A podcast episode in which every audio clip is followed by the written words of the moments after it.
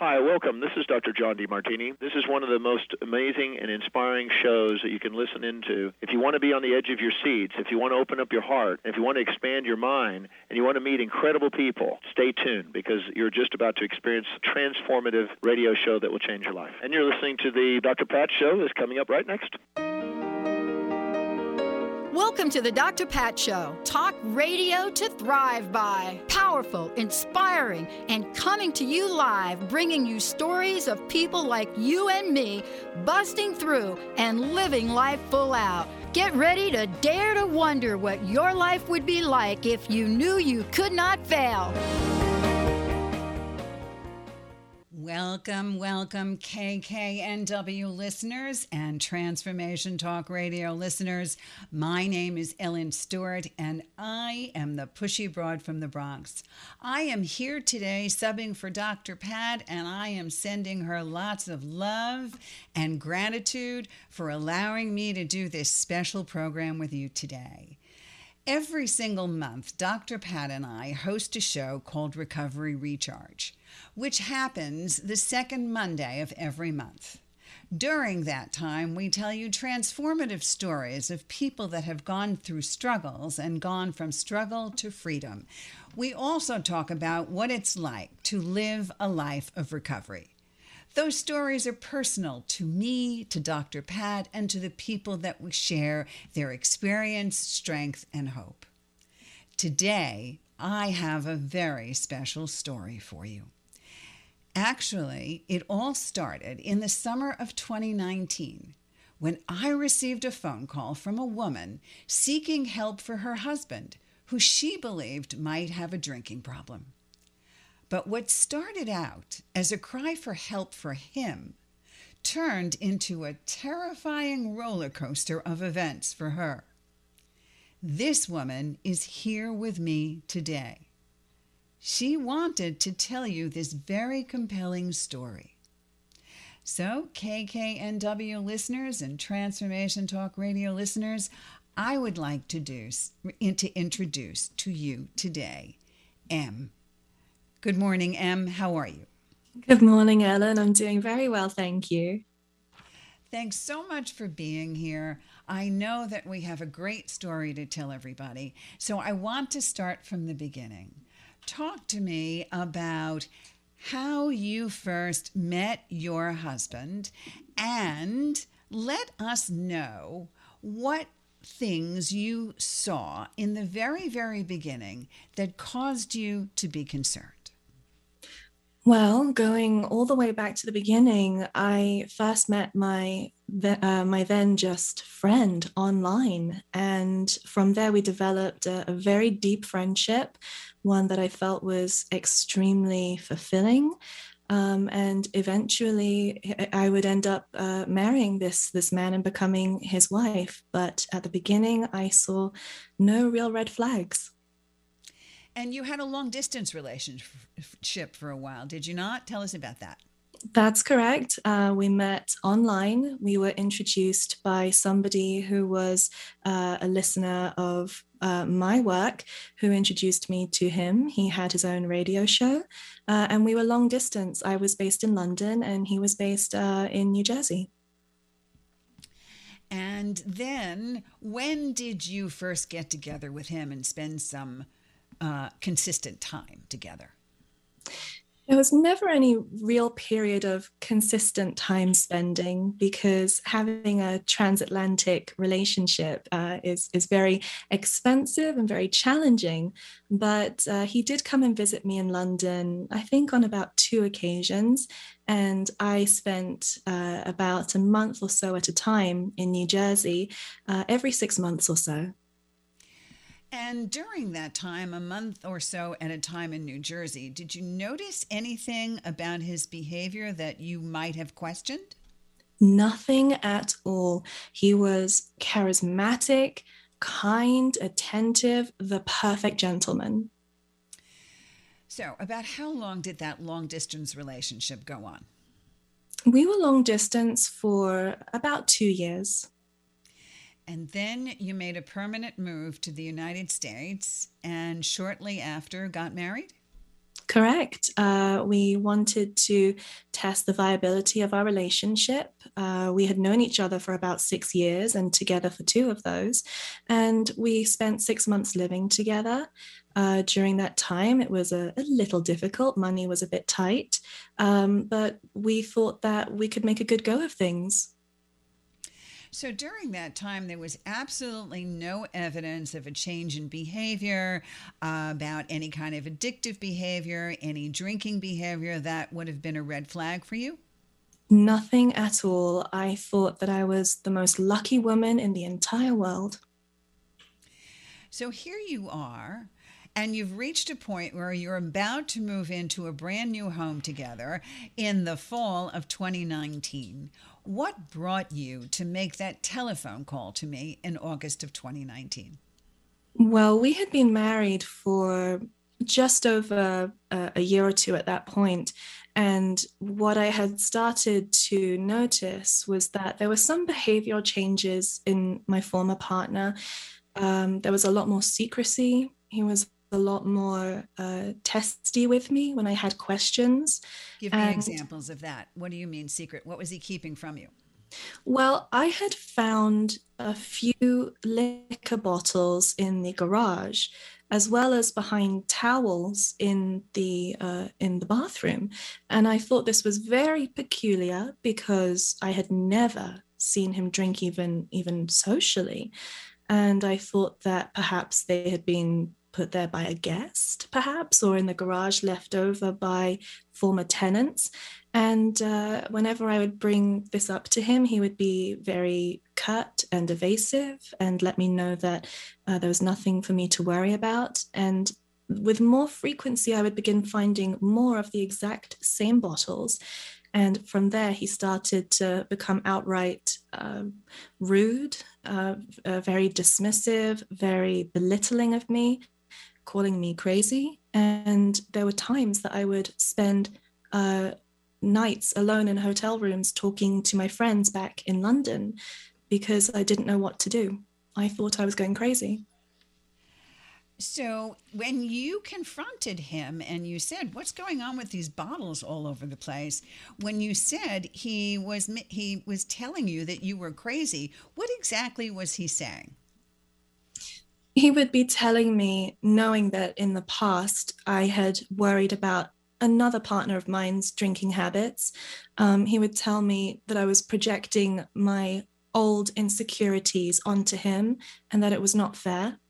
Uh, and that if I had any faith in him and any confidence in my husband, that I should listen to him, and that it was hurtful to him that I would think that he would lie to me. Sarah, he made it seem as if you were having some kind of psychological difficulty and those questions were coming out of nowhere. Correct. So that would mean that you began to think that maybe you were wrong in accusing him of all of these things. Is that what happened? Yes, I I thought that my view of him might be skewed. I had no reason to believe that he was drinking. He didn't appear in my mind what I think of as someone, the way they act when they are drunk. I never smelled any kind of alcohol on him. Um, and and at times he could be very attentive. So I thought that perhaps there wasn't really an issue there. So, in addition to the phantom liquor bottles that are being left all over the place in strange places, and his out and out denial of these things happening right in front of you and making you question your own psychological sanity, what other behaviors began to manifest which gave you the idea that maybe there's a problem here? Well, financially, I ended up taking over a lot of the rent and the bills. And something that was very peculiar to me was that initially um, I had very little contact with our landlords, but eventually I had to step up and become the one who would speak to them. And at times I wouldn't be able to communicate with my husband at all about how he was planning on um, contributing to the rent. And at times it would be weeks on end before I would have a, a, direct answer. And I would have to go and speak to landlords myself and say, I can't get a straight answer on when he will be able to pay his, his share. So all of a sudden, you found that some of his responsibilities to the marriage and to the upkeep of the household began to diminish. Is that what you're saying? All of a sudden, he was unable to financially become a supportive husband.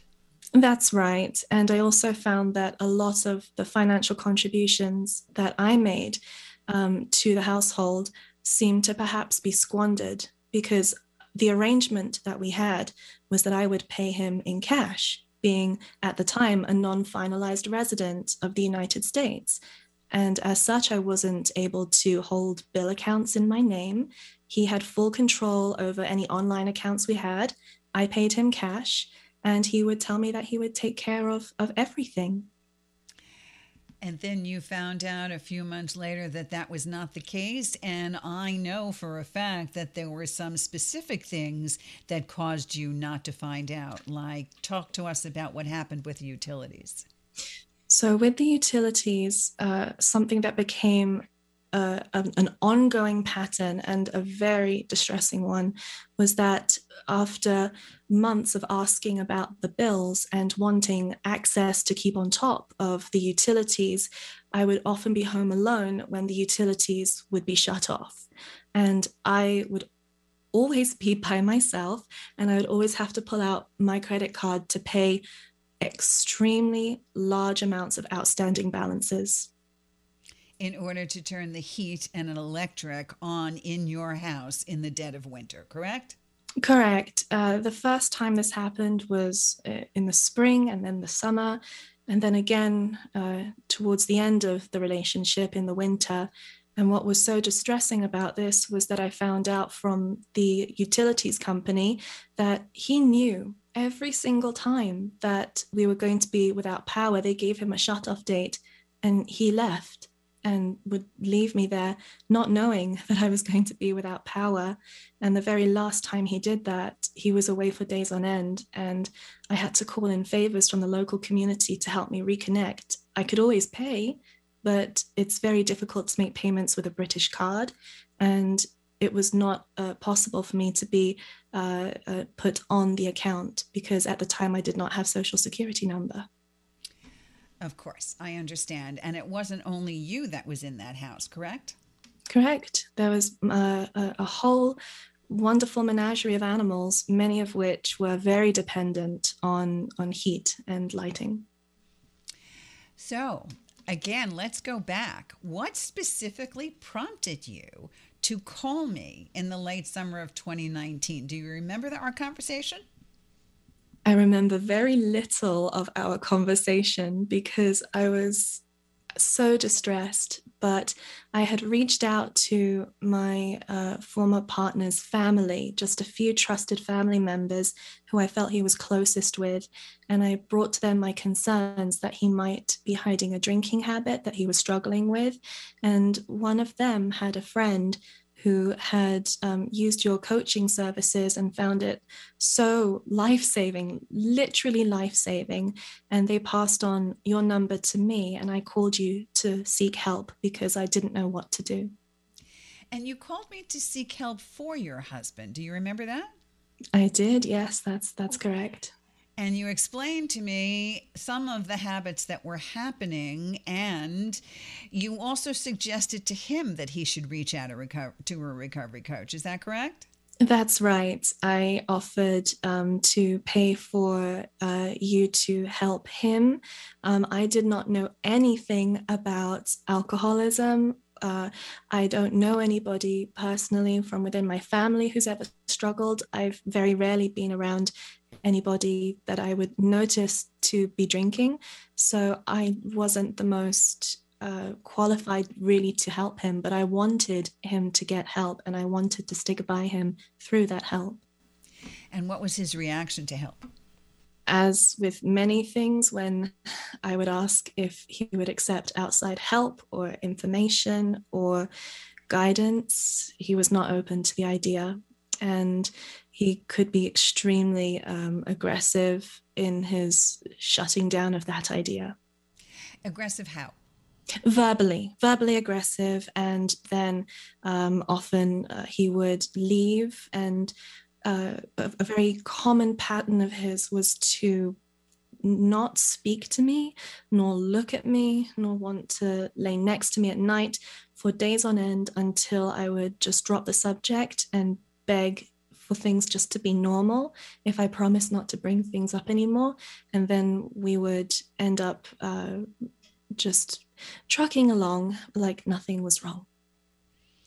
So, part of what he did was to make you seem as if you were crazy correct? And that sometimes is known in the world as gaslighting, which is manipulating someone by psychological means into questioning their own sanity. Okay. And it actually comes from a 1930s play called Gaslight, in which the main character attempts to drive his wife crazy by dimming the lights in the home and, and um, then denies that the lights are actually changing. And this is part of what we know today as psychological abuse. And you also talked about the fact that he gave you the silent treatment every single time you brought up the fact that he needed help. In addition to those two things, what other frightening behaviors did you see? Towards the end of the relationship, in particular, one of the most frightening things for me was noticing cameras in my home that I had not placed there and which I did not give consent for. And it made me realize that going right back to the beginning of our relationship, my former partner had shared with me a an audio recording of of what he had taken of his ex-wife uh, in, in a conversation that she never knew existed and he had shared it with me in a very triumphant manner, almost as though I managed to, almost as though he was saying, you know, I managed to get some kind of evidence against my ex on, on, on uh, recorded against her, her without her knowledge. And I realized that this must be an ongoing pattern of behavior, but it scared me because I was finding cameras in pens which had USB sticks hidden in them. I was finding um, old webcams that I'd knew, known he had used in the past for keeping an eye on the house um, externally, but then inside the house in the places where I would often find liquor bottles. And I felt that I was being watched and listened in on, to make sure that I wasn't um, uncovering any more of perhaps his drinking. I see. Did you ever find any outward violent or physically violent episodes occur? There was one instance in the fall of uh, 2019 where I had had my suspicions that perhaps my former partner had not been faithful to me. The reason I had that suspicion was because he had accused me of being unfaithful when I was essentially housebound in the house that we lived in due to its location and not being able to drive. And I thought, this is coming out of nowhere. Why is he suddenly accusing me of being unfaithful? And I thought, what, what if he's turning what he does around on me? And I still to this day feel extremely guilty for this. But he left his computer open on, um, and I saw that he had been having conversations with multiple young women talking about his inability to handle his drink and that he couldn't talk to me about it, being extremely flirtatious with these women. And I chose at that point, which was already past midnight, to confront him on this. I was so upset because at this point he still had not admitted to me that he had had any kind of struggle with with alcoholism. And here he was talking to what were essentially strangers on the internet about this and it hurt me so much. And at that point things did get a little bit violent. When you say a little bit violent can you share with us what that means Yes, um, he broke my tripod, which is part of my filming equipment for my work. Um, he pushed me past a door. Um, he never hit me, but he hit me with a tirade of, of words, threatened to have me deported. He threatened my life. He threatened my dog's life, my new puppy at the time.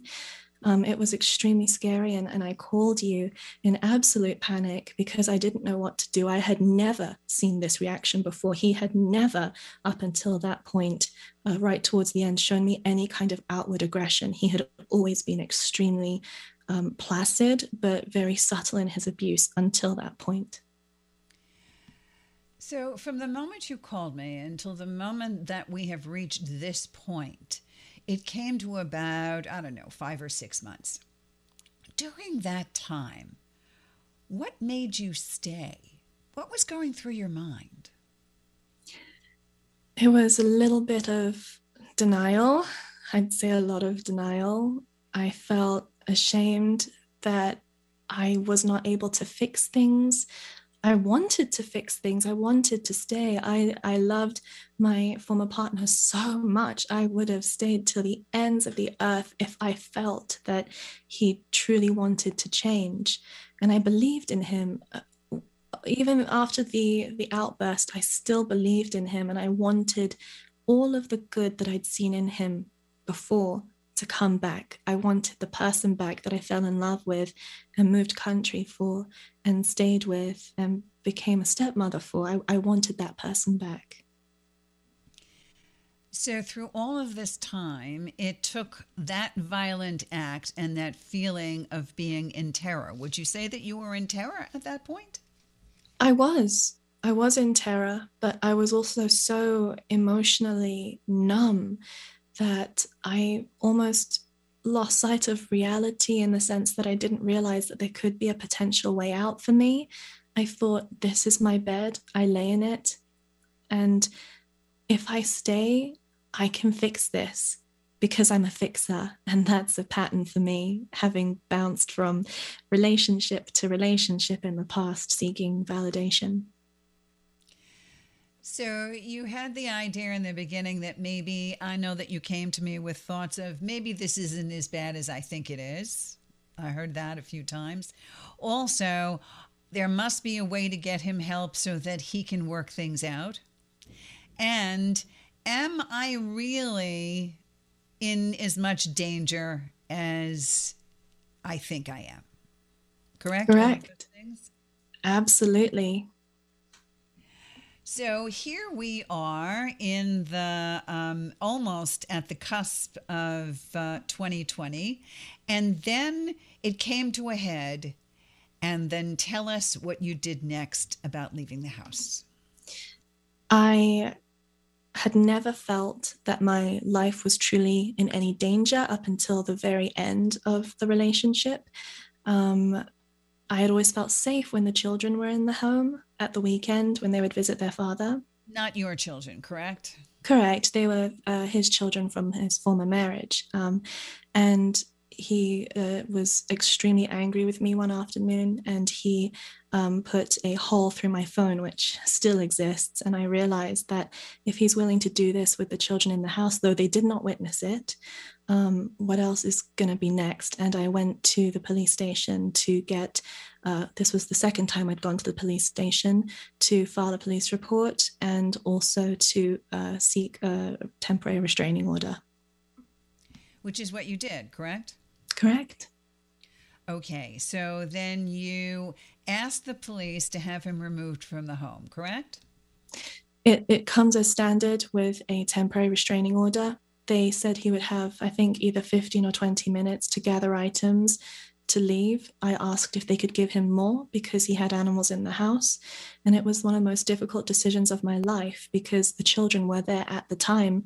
And I did not want them to witness this. I'd hidden so much from them and tried to keep a sense of normality from them. But I was advised over the phone when I tried to seek a restraining order over the phone that first of all, I'd have to appear in person, and that also you cannot seek a temporary restraining order, at least where I was, um, for the future. So I couldn't wait until the children were gone. If I was in fear for my safety, I had to act immediately. How did it make you feel doing all of that? Like the worst human being in the world. Like I was giving up on everything I'd fought so hard for, that I was going to be traumatizing his children, that um, I had no real future because he had always been my hope for the future. And I didn't see a light at the end of the tunnel at that point. You found that at that point, you said it was your second restraining order. Did you honestly feel that you were in fear of your life? I did at that point. His demeanor was unlike anything I'd seen.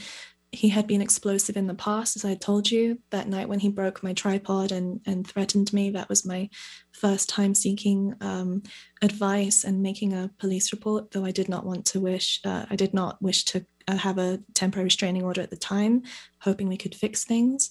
Um, but this second time was different because I, I don't know if it, it's too watery to say, but sometimes people just have a look in their eye, and I didn't recognize this person the way he looked at me anymore. And it scared me that much to my core. It was just like there was nobody behind his eyes. So I had I had to act. And you called me immediately and we discussed your going to the police. Correct. I am really glad that you have shared this terrifying story with us, and I know what you went through, and we're going to talk about how you have made it on the other side, how you have crafted an escape plan from this situation, and what you learned in, in terms of your own self development and what you learned so that you can share with others today and other men or women that may have been going through the same thing. I'm very glad you're with us here today, Em, and how brave of you are to share your story. Thank you. Okay, so when we come back, more with M and the pushy broad from the Bronx. And if you'd like to call in and give us some questions, we'll be happy to answer them for you. Loving and leaving an active alcoholic with M, and I'm going to really get into how she was able to have a much better personal freedom journey when we get back. Tune in to The Truth is Funny with Colette Steffen each Wednesday at 8 a.m. Pacific, 11 a.m. Eastern on TransformationTalkRadio.com. This hit show will have you thinking outside the box and riding the wave of infinite potential. Join Colette on the Higher Self Network, inspiring listeners to shine their brilliance and ensure success while roaring with laughter as they recognize the humor of the giant cosmic joke. Visit thetruthisfunny.com. Welcome to Soul Activation Podcast, a world class broadcast of insight and inspiration with the renowned healer and coach, Suzanne Alexandria. In this series, she dives deep into the magical sea of you, to the place in you that's ready to activate. Tune in live every second and fourth Monday at 2 p.m. Pacific, 5 p.m. Eastern on TransformationTalkRadio.com. Stuck in a roundabout of dysfunction? Stop circling around difficult issues and find out what's been holding you back. Learn how to speak your truth to power with host Dr. Kathy Obear. Create real change with smart tools and smart strategies. No frills, no fluff, just life changing conversations to help get you where you want to be. Extend your reach and become an agent for real change with Kathy Obear. For more information on Kathy and her work, please visit drkathyobear.com. That's drkathyobear.com. Tune in to the show Heart Change Consciousness with me, Dr. Trish DeRocher, as stories of inspired activism come to life. Listening to conversations with your favorite authors, changemakers, and many more who practice inspired spiritual activism and transform vulnerabilities into sources of strength.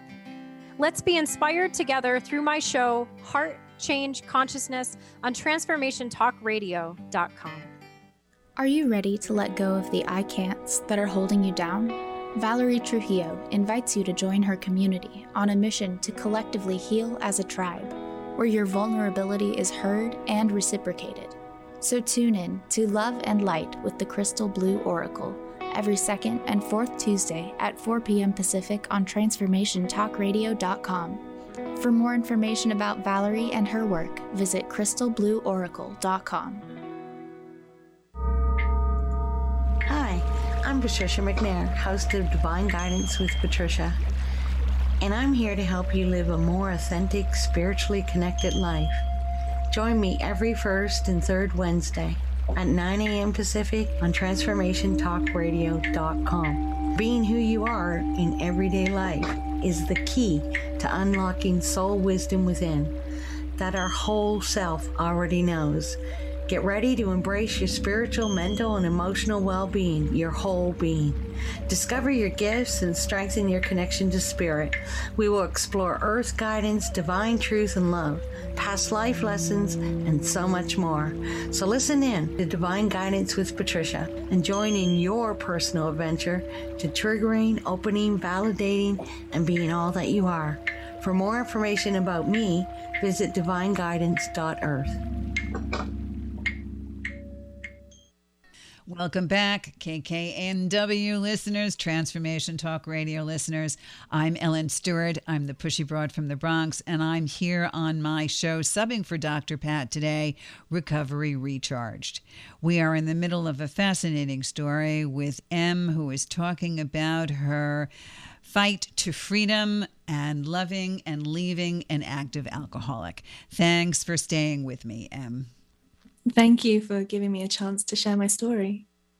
So here we are. You have gone to the police, you have filed um, a restraining order, and you have gotten yourself free from this.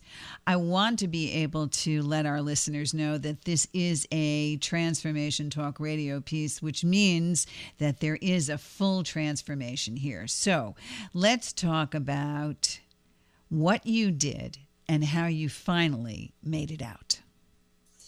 Well, uh, the the most difficult part after um, filing my temporary restraining order was seeking a final restraining order, which was not granted to me. Um, it's very difficult in the tri state to uh, protect yourself unless there is severe physical violence, which I was not going to lie about and therefore could not um, have a, the protective order I felt that I needed. Um, however, I did have a wonderful friend who I had been confiding in, and she said to me, If you need to leave, I can give you shelter. I will come and get you you can bring your animals, and I will drive you here so you can heal.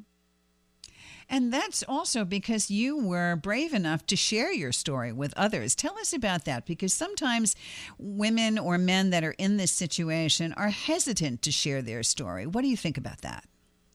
I think it's only natural for us to want to protect our partners whether they are going through something which is you know struggling with addiction or anything else. We want our partners to be seen and loved for the people that we love inside them. And i had spoken to my friend i don't mind naming her her name is kate. Uh, she uh, she had asked me how i was really doing because she could see a change in my behavior over that winter. And i just told her one day not so great actually um, and she was very good at asking me to just slowly open up to her. And she had been through something similar in the past, and she had seen the warning signs, which I didn't find out until later. Um, and uh, she really used her intuition with how to guide me. So by that time, it was maybe mid February. So you came up with a plan. What was it? Well, if I was not able to um, secure my final restraining order, she was going to uh, fly over from Colorado to New Jersey, rent a car, pack me up, and get me out of there. And that's exactly what happened, yes? Correct. I didn't have to wait more than a day after court concluded before she had put an entire plan together. I was incapable of making any plans, I was inconsolable. Um, I was fearful and I, I just wanted to get out of that house. And um, I hadn't seen my partner since court concluded. We were not in the house together at any point after court. And she came to get me and she managed to rope in some some friends of hers from the tri-state area. They packed me up within maybe an hour and I was gone. And that has just come up on your year anniversary of being away. Is that correct? That's right. Yes. Uh, it was, uh, I think, February 27th. Uh, no, sorry, February 17th. She came to get me. So now you are in a position where you have had some time and distance between what happened to you and had a really good chance to take a look at everything. Talk to me a little bit about what you got from our experience together and what you've learned about addiction and how it's a family disease. Oh, so much. I didn't know anything at all about addiction before we started working together. I thought that I was the cause, that I could change it and I could do so much to help. But I realize now that I didn't cause the disease, that my partner wasn't always um, in, in control of the way that he treated me, that it wasn't. Um, it was never personal to me. And I was often talking to the disease and not to the person with the disease, and that I couldn't change it and it wasn't my fault. And tell me how you've grown yourself over this time period. What do you think you're taking away in terms of your personal growth? Well, I, I had to really look at how how I felt it was okay for me to stay, knowing now that I was being psychologically abused. It, it really was psychological warfare for well over a year, um, and and I had to worry about why why I didn't have any boundaries. I had no boundaries at all. Why didn't I deserve those boundaries? And we we did a, a lot of work, you and I, over the first couple of months that I came to Colorado. And you you told me not what I wanted to hear, but what I needed to hear about my codependency on, on other people. Give me an idea of how that spilled over into a few things. When you say boundaries, what did you have trouble with? Saying no, um, accepting that uh, I could speak up for myself, and asking my former partner and people around me in general to respect my boundaries. Um, I didn't even know that I didn't have boundaries. I didn't know what a boundary really was. I just knew that sometimes people would treat me in a way that left me feeling terrible about myself.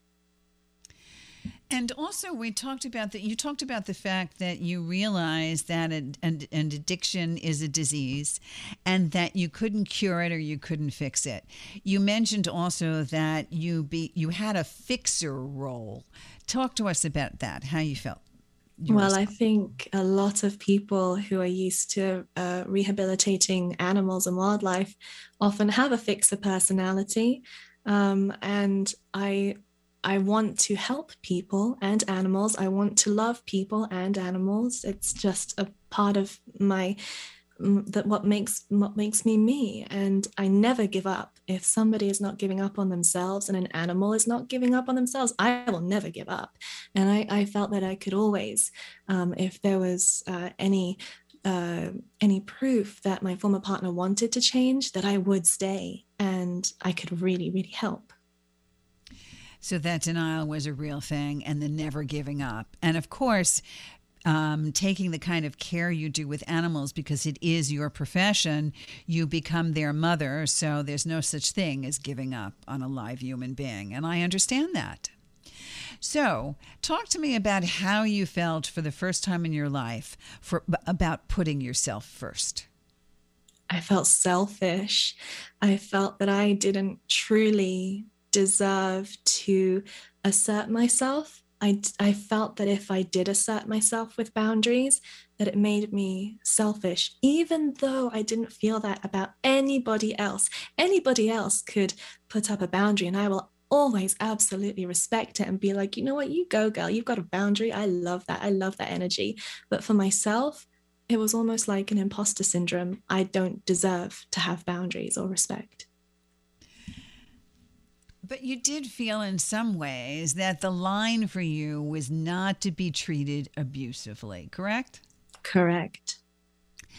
And we talked you talked about the fact that it wasn't sometimes out and out physical abuse which sometimes for me it, from what i see from my clients makes it a little bit more sinister right? And psychological abuse and verbal abuse can sometimes cut in a very different way.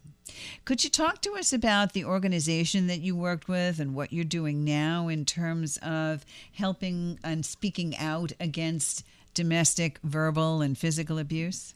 Sure. Well, when I went into court, um, I was very kindly guided by a wonderful organization called DASI, and that's D A S I. They helped me to understand how to protect myself. They explained to me that what I was going through was domestic violence. And when they used that word, I said, no, no, no, he never hit me. He never, uh, he, he never, you know, threw me down the stairs or broke my wrist. And they said, no, the way that you're being left without electricity knowingly, the way that he is draining you of your finances, the way that you're not able to go and buy groceries because he won't take you to go and get groceries. Remember, we were very remote. That is all control and it is domestic violence, and you don't have to put up with it. So, when you actually went to court, would you give our, our listeners an idea of how these organizations help you? Absolutely. I had never been in court before. I haven't had so much as a parking ticket. So, to be in a courthouse with a judge and people listening within the courtroom to what I had to say was terrifying. And there's someone there on a computer writing down everything you say. It's, it's, it's very scary. And i was in another country where i don't understand really the, the the, justice system here. And so they paired me with somebody who sat by me and said, This is what you need to bring with you. We can't advise you on what to say because you have to speak your truth. But what you do need to do is bring your documents in triplicate form. You, these are your court dates. If you need us to explain any terminology to you, we can certainly do that. And they sat there with me on every single court date. Bearing in mind, this spanned about two to three weeks that I had to continually go back into court. Um, and I was never alone. They physically held my hand and let me know that I am not alone and that they believe me and that they're there for me no matter the outcome. It was such a big help to you because I do remember, and I want our listeners to really take heed to M's story because the emotions and the feelings that one goes through when one sees this happening all around them is something that I want to call your attention to. If you are feeling scared, angry, in denial, hurt, shameful, guilty, confused, ignorance, if you're feeling like you need to blame yourself, or you feel like you need help, or you find that you need to control something or fix the situation, I want you to go to pushybroadfromthebronx.com or call my 800 number, 800 889 1757. I am doing free complimentary half hour sessions that uh, can be used for COVID 19 stress relief, or can be used for you to tell me if you have a problem and need to learn more about addiction and whether or not you are going through some of the things that M was going through. M, talk to me about what you do now and how you help people and how you are speaking out. Well, for a long time, I felt that I had to protect my abuser.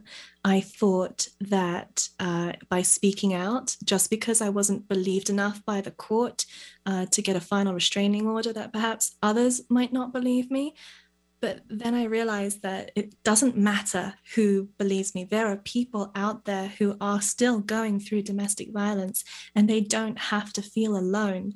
And having my platform where I share my tips on helping, you know, to, to raise your, your animals, um, I, I just started sharing little pieces of my recovery, showing myself coming back to life and coming into myself as, as a woman, embracing myself, setting boundaries, um, and holding myself to uh, a better standard, really, and, and, and working with you as my coach as well, um, learning more about myself and sharing what I learn about myself with people, being honest about it, being vulnerable, and letting people know it's okay that your past doesn't define you and you can change and you can have a better life if you want it. And also, I know that we worked a lot about, like you said, codependence and what addiction is all about. And I think sometimes that's really critical because when you started with me, the first thing you said was, I need to help someone else. And then you realized that the help you needed, if it wasn't going to be for him, was definitely going to be for you. Did that come as a surprise to you? It did, because although I knew that I had codependent tendencies, I didn't realize how deep seated those were and that they came at the detriment to my own mental well being. So I really did a lot of work on going back to my childhood and being extremely honest with myself and going, you know what? It's okay. You don't have to be perfect. You don't have to be in control all the time. It's okay to struggle. It's okay to also want more for yourself. It's okay to grow and evolve.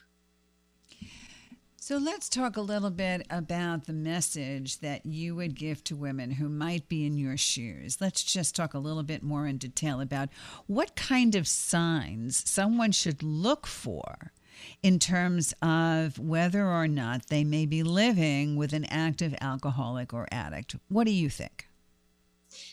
I mean, it's a little bit difficult for me to say because I think every alcoholics' tendencies can be a little bit different and based on who they are personally.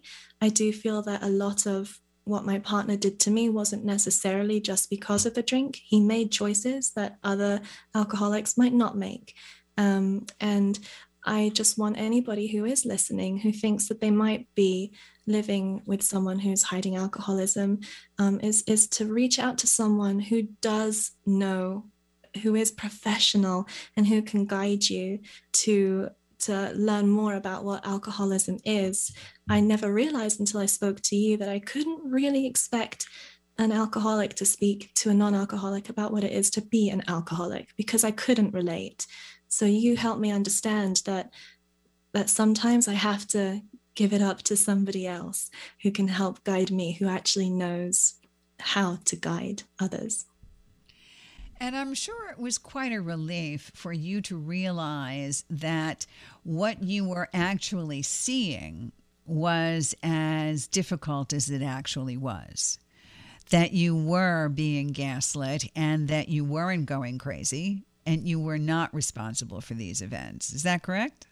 Correct. Uh, actually, I've come out quite proud of myself because I realized that um, I was able, throughout all of the abuse, to stay um, as as kind and as gentle with my partner as I possibly could, um, because as much as I don't condone what my former partner did to me, there's still a person in that in in him who is struggling with something that I really do sympathize with anybody who d- does have to deal with that. It is a disease, it's incredibly difficult to deal with. And it doesn't, just because someone has a, a difficulty with alcohol, it doesn't make you a bad person or weak or bad, anything like that. It, it, it's just something some people struggle with. And there's so much help out there. And I would fully encourage anybody who is struggling to reach out to someone who can help to guide you through that. And you do deserve a much better life.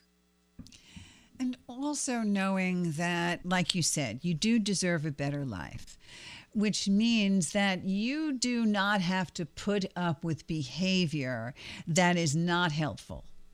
In addition to which, if somebody does not wish to make appropriate changes in their life, and all you are getting from them is hurt and negativity, and maybe as far as to say verbal or physical abuse, then it's time you decided that you deserve better.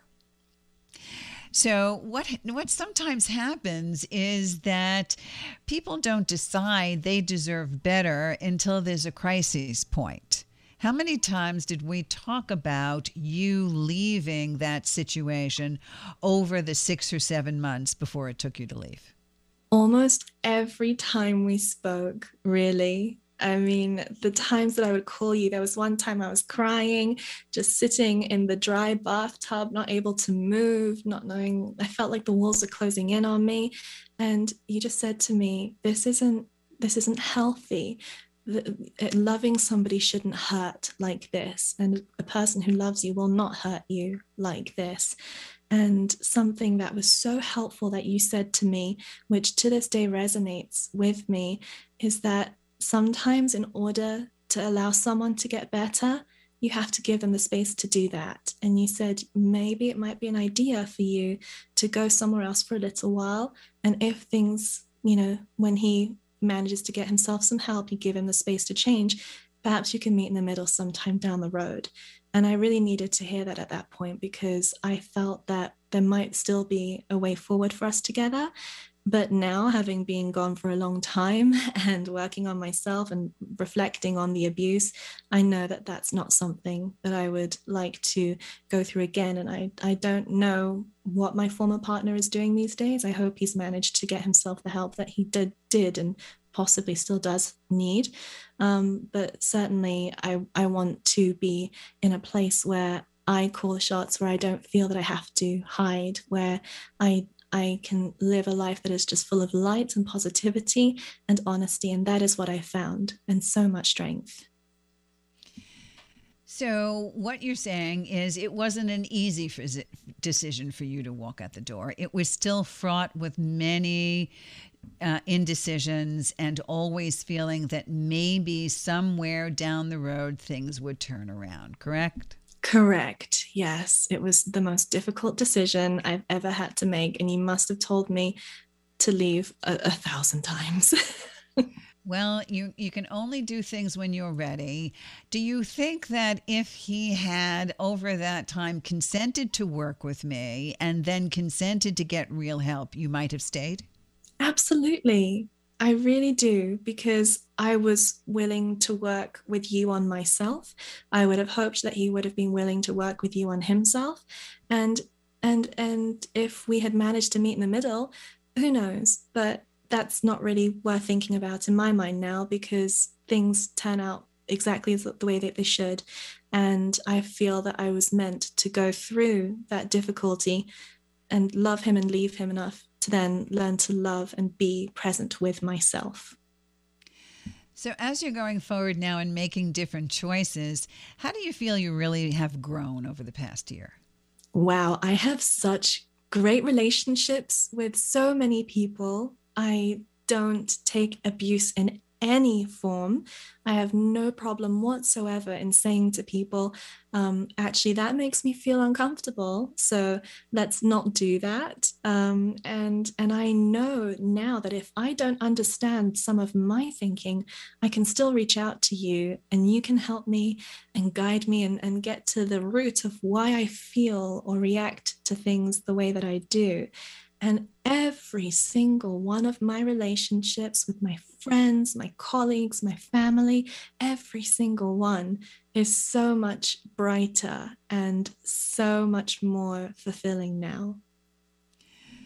What made you decide to want to come on my show today and talk about this experience and the coaching experience that you have shared with me over this past year? Well, first of all, with regards to the coaching, I think that a lot of people struggle to make any real um, any real leaps and bounds with their personal development because they think that they should just struggle alone. I cannot say how much having your outside input has helped so much because you're not just, you know, a cheerleader like, oh, you're doing great. You're, you're a drill sergeant and you hold me accountable and I can't hide from you. And if I pull away from you, you come and find me and you make sure that I am putting in the work that I need to to support myself and to support my personal growth. And then with why I'm choosing to share my story, I was silent for so long, and that did nobody any good. And with me sharing my story, it's not to throw shade at my former partner, it's simply to show the events that led up to me escaping and becoming the woman that I am today, who is so much more empowered. And I want everybody else to be able to feel how great I feel now when I wake up and I feel so in control, so loved, so protected just by myself, my boundaries, my I feel such a different energy now, and I don't recognize the girl. I truly was still a girl a year ago, and I've made such progress. And I think it's evident. It, it just feels wonderful to share that. And I hope that others out there who might have gone through something similar can also gain something from me sharing my story that that's why i'm sharing is so that you can see if you are going through this you can change your future you can have a better future um, and change and help is possible. I think you're very brave for sharing your story. I know that you have gone on to do some wonderful things and you've been pretty vocal and out there about how women can get help. Um, and sometimes these things happen with men. I would like you to understand that addiction is a disease and you can get help for it.